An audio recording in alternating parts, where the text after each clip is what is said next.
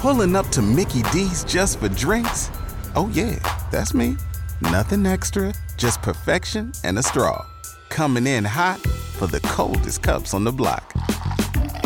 Because there are drinks, then there are drinks from McDonald's. Mix things up with any size lemonade or sweet tea for $1.49. Perfect with our classic fries. Price and participation may vary, cannot be combined with any other offer. Ba da ba ba ba.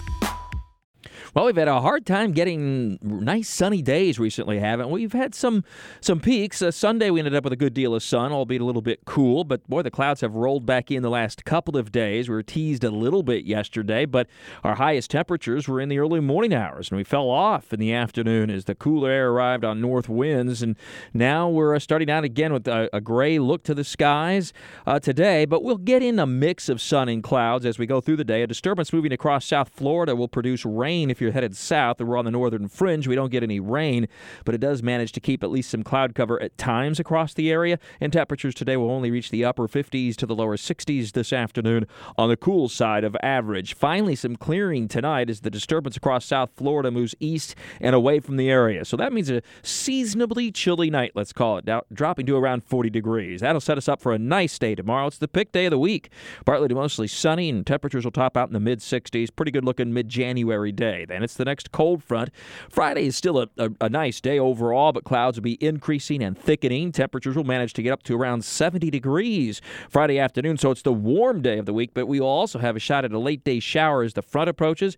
Best chance will be west of Jacksonville during the daylight hours, and then during the evening, a band of showers should pretty quickly move from west to east across the area. This is another system that looks like uh, uh, widespread rainfall but low impact. And by that I mean the rainfall amounts just don't look to be all that great. Less than a quarter of an inch, in many cases less than a tenth of an inch, but at least some some shower activity for Friday evening. And then that'll set us up for a cool weekend, but at least a partly cloudy sky and no significant weather systems. Winds will be out of the northwest, so it will be chilly.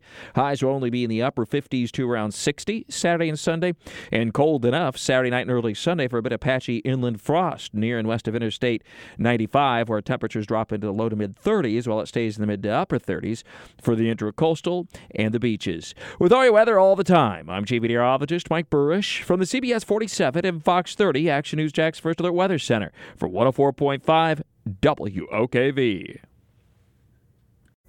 Pulling up to Mickey D's just for drinks? Oh, yeah, that's me. Nothing extra, just perfection and a straw. Coming in hot for the coldest cups on the block.